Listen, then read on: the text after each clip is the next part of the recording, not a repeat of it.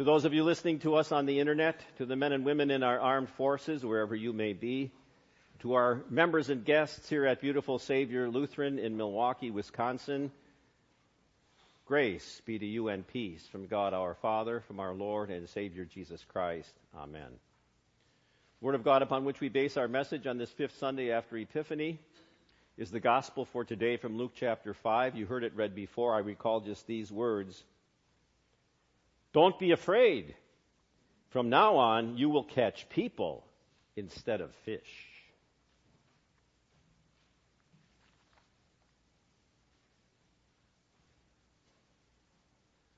In the name of our Lord Jesus Christ, the only way to eternal life, my beloved.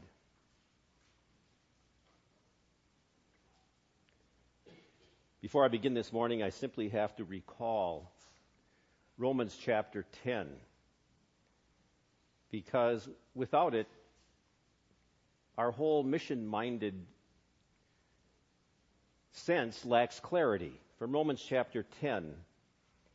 But how can people pray to him if they have not believed in him? How can they believe in him if they have not heard his message? How can they hear if no one tells the good news? How can people tell the good news if no one sends them? As scripture says, how beautiful are the feet of the messengers who announce the good news. But not everyone has believed the good news. Isaiah asks, Lord, who has believed our message? So, faith comes from hearing the message, and the message that is heard is what Christ spoke. In other words, if people don't hear the message of the gospel, how can they ever believe it? And if they can't believe it because they've never heard it, how can they be saved? And that's the mission of the church.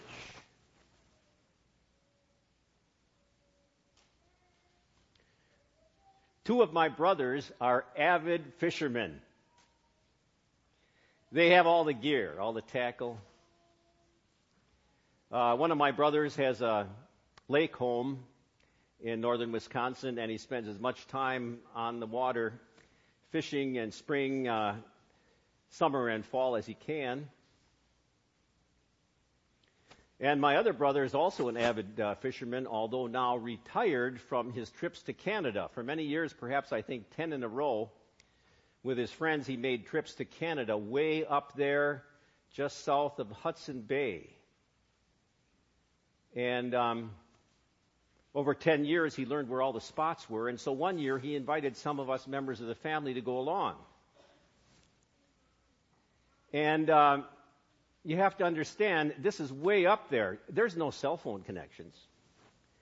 Uh, this is on a seven mile lake and there's only one cabin and they fly you in and there's no communication. If you don't know where the spots are, you're not going to find any fish. So we went along. And, um, oh, another thing I forgot to tell you is that also he uh, uh, owns a condominium on, in Alabama right on the Gulf Shore. So he also does right now saltwater fishing, sometimes from shore, sometimes uh, with a charter boat. And he asked us to, uh, he asked us to go along uh, with him too several times. But as we set out, he always tells us, now remember, we're going fishing. Catching is something completely different. Now, of course, that's all recreational fishing with a hook and a line and a pole. The words before us this morning describe both commercial fishing and spiritual fishing. And Jesus, these, with these words before us this morning, invites all of us, let's go fishing. It's really an unusual invitation because Jesus does all the catching but he asks us to come along and witness the miracle. But nevertheless, he also commands us, let's go fishing. so that we can actually be a part of the miracle. Now, the words before us from St. Luke this morning tell us that at this particular time, Jesus was preaching to the crowds, and he was always, uh, you might say, his, his uh, little church out there in the wilderness was always packed because people came to be healed, but also to listen to him preach. And this time, the crowd was so packed around Jesus that was which direction was he going to turn? So uh, Simon Peter, one of the fishermen, was there on the shore of the uh, Sea of Galilee, the lake, and uh, Jesus asked him if he could get into the boat and push him out a little bit then he would be just a little way from the people, sort of like a pulpit. And then he could preach to them and they could hear.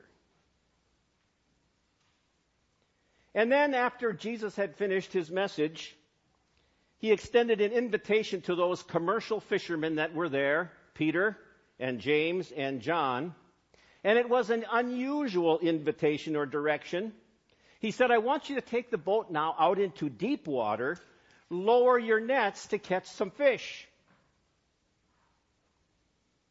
Peter, who later would be a full time disciple of Jesus, who was a fisherman, said, But, but Lord, Master, we've, we've fished all night. We got skunked. Nada, nothing. But if you say so, we'll put down the nets. Now, the reason that this is such an unusual invitation is Jesus was a carpenter. What did he know about fishing? He was talking to experienced commercial fishermen. And he was asking them to break all fishing rules. Peter's companions and Peter fished with nets. Big, huge nets, probably some weights on them. Throw it out in the water, it falls down. The, the thing is, when you usually would fish would be at night, when the fish would come into the shallow water. Then your nets would go down to the bottom. You could catch some fish. But during the day, the fish went out into the deep. Your, your nets couldn't get down there. The deepest uh, point of the Sea of Galilee was 121 feet. Average depth was 84 feet. How were your nets going to get down there, especially in the day?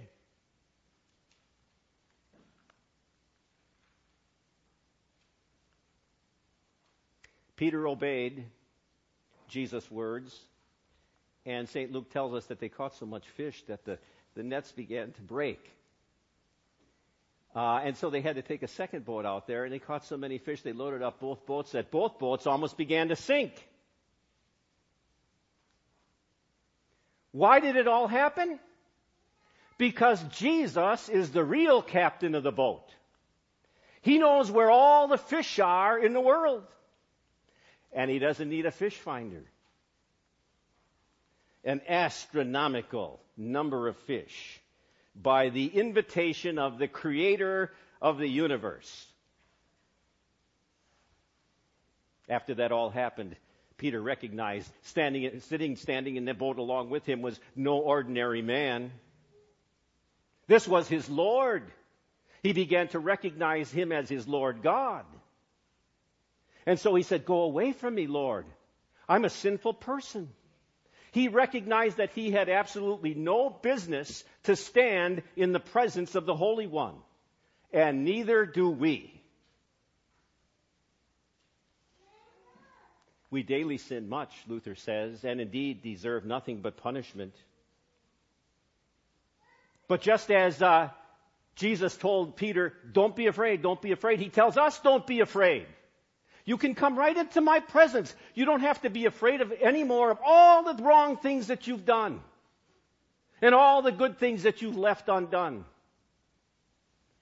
Because you are washed clean, I declared you holy by my holy precious blood and innocent suffering and death. You see, Jesus wanted Peter and all of his friends not just to witness a miracle, but to actually be part of it. And so he was going to change their vocation from fishermen into men who would go out and fish for people. Forget about all those wiggly uh, fins and gills in the nets. Now I want you to be spiritual fishermen to capture real, live people with the message of the gospel, forgiveness and salvation. And boy, over time, did Peter witness that. He was a part of it. First of all, there were 12, and then there were 70, and then there were 120, and then there were 3,000, and then there were 5,000. And of course, we know then that message went out into the entire world. You and I are also invited by Jesus to be a part of the miracle. Jesus too tells us, let's go fishing. Let's go spiritual fishing. You know, in Jesus' uh, catch of fishes, there's a big metaphor for us. For us, our lake is the world. The fish out there are people without Christ. The, mess- the, the net is the message of the gospel. Christ has died. Christ is risen. Christ will come again. And the boat is the church. In fact, the church through all many centuries has been pictured as a boat. You're sitting out there right now in the nave. The nave actually means ship. That's where we get the word navy or nautical. Uh, even St. Peter alluded to uh, the church as, uh, as being, uh, through baptism, as being an ark. You're sitting safe there in the ark of the church. Jesus tells us, take your boat now and go out into all the world and preach the message of Jesus. And it's not an option. It's a command. In fact, fishing for people with the gospel is your vocation. You know, when you take a look at it, Peter was actually called to be a second career man. Leave the, uh, the fishing industry and go out and fish for people. It's interesting how when Jesus called them, they left everything. They left their job. Who's going to take care of the nets? Who's going to take care of the, the fish? Who's going to take care of the accounting? So we ask you this morning, what's your vocation? Engineer? Teacher? Homemaker? Housekeeper? Policeman? Business owner? Teacher? Wrong. All of those jobs are just ways to make money so that you can keep body and soul together, so that you can carry out your real vocation of being fishermen for Christ. To be part of the miracle of speaking the message of Jesus for others to hear because you are God's greatest catch. The gospel caught Simon Peter. The gospel caught 3,000 people at Pentecost. The gospel went out into the entire world. The net of the gospel brought you into life and salvation in the ark of the church. So let's go fishing. And as you do so, there is no concentration on numbers. God never commanded us to make beautiful Savior a bigger congregation. God never commanded us build a crystal cathedral and make sure it's packed full every Sunday. Simply go fishing and let God worry about the numbers. And by the way, some of the fish that you won't even see that are actually caught by your efforts, you may never see in this congregation, but you very well may see them in heaven. So every day, listen to the voice of Jesus. Let's go fishing. Because you see, you have a brother who knows where all the fish are every day. And he always says, let's go fishing. I mean, we've got the lake, the world. We've got the net, the gospel. We've got the boat, the church. And we know that there are still fish out there that are not in the boat. So let's go fishing. Throw out the net. It's your full time vocation. Let's go fishing. But then let's remember to let Jesus do the catching. If you cannot speak like angels, if you cannot preach like Paul, you can tell the love of Jesus. You can say he died for all. Somebody once said, I think it was an article I read today, you know when you will have an opportunity to talk about Jesus? When the, the subject comes up, which may turn out to be the civil rights subject of our day, abortion. If you cannot rouse the wicked with the judgment dread, uh, dread alarms, you can lead the little children to the Savior's waiting arms.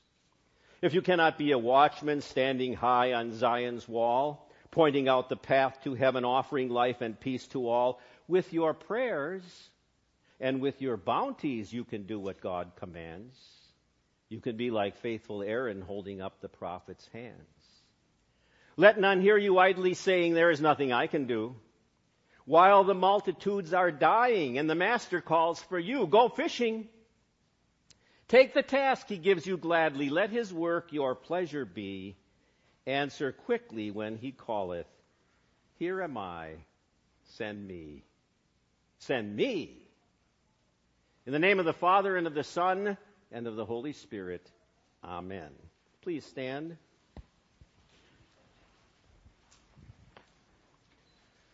The peace of God, which passes all understanding, shall keep your hearts and minds through faith in Christ Jesus. Amen. We confess our faith this morning with the words of the Apostles' Creed. I believe in God the Father Almighty, maker of heaven and earth, and in Jesus Christ, his only Son, our Lord, who was conceived by the Holy Spirit, born of the Virgin Mary, suffered under Pontius Pilate, was crucified, died, and was buried he descended into hell. The third day he rose again from the dead. He ascended into heaven and sits at the right hand of God the Father Almighty. From thence he will come to judge the living and the dead. I believe in the Holy Spirit, the holy Christian church, the communion of saints, the forgiveness of sins, the resurrection of the body, and the life everlasting. Amen. We take this time to gather our tithes and our offerings and our connection cards.